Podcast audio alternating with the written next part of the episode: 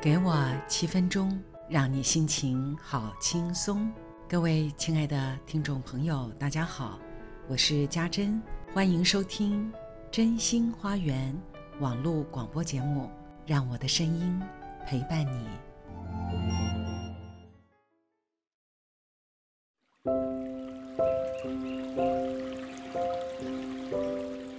十一集了，算一算。一个月过去了，坚持下来一星期两集。谢谢又帅又有耐心的想翔，帮我剪辑，能持续，也是因为他准时的叮咛：“老师要录音了。”过了一千人的订阅，我请大家吃披萨。要不要再继续呢？有点想偷懒。澳洲同学赢家给我很大的鼓励，说这种温柔的分享方式，家人的接受度很快。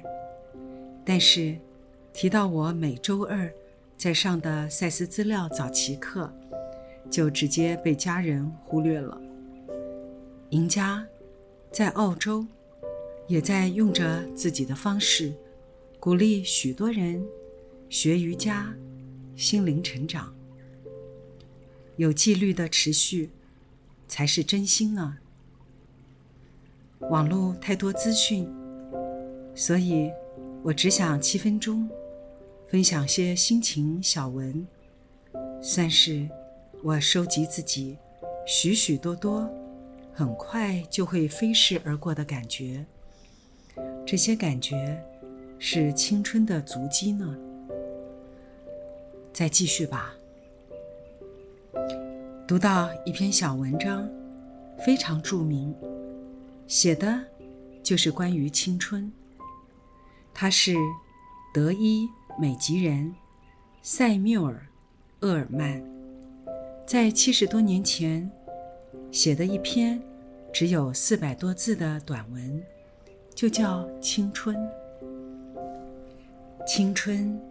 并非人生旅程的一段时光，也并非粉颊红唇和体魄矫健，它是心灵的一种状态，是头脑的一个意念，是理性思维的创造潜力，是情感的勃勃朝气，是人生。春色深处的一缕东风。青春，意味着甘愿放弃舒适，去闯荡生活；意味着超越羞涩，超越怯懦的胆识与气质。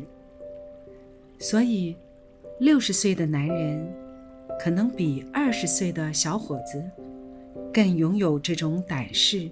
与气质，没有人仅仅因为时光的流逝而变得衰老。人只是随着理想的毁灭，才出现了老人。岁月可以在皮肤上留下皱纹，却无法为灵魂刻上一丝痕迹。忧虑、恐惧。缺乏自信，才使人佝偻于时间的尘埃中。无论是六十岁，还是十六岁，每个人都可以被未来吸引，都可以对人生路途中的欢乐，怀着孩子般无穷无尽的渴望奔跑。这一篇。写的实在太美了，翻译的也非常的到位。读它的同时，我的手温立即浮出了刚刚才触摸过微皱的脸庞和肌肤，站立时略显佝偻的身形。我老是提起他的驼背模样，担心着这样会显老。但就在这一刻，我突然感觉到，在他形体内洋溢的青春气息，始终张狂着。这感觉直通我们年轻不知愁的青春岁月。如今，他已被时间磨练出独有的气质和胆识，沉着与开阔，温柔细腻中带着对生命的了然于心。正专心做着他最有兴趣，而且热情洋溢的事。一点也不输给二十岁时的青春。青春不朽，在于你的心灵不停止的流动、扩展，乃至无边无际。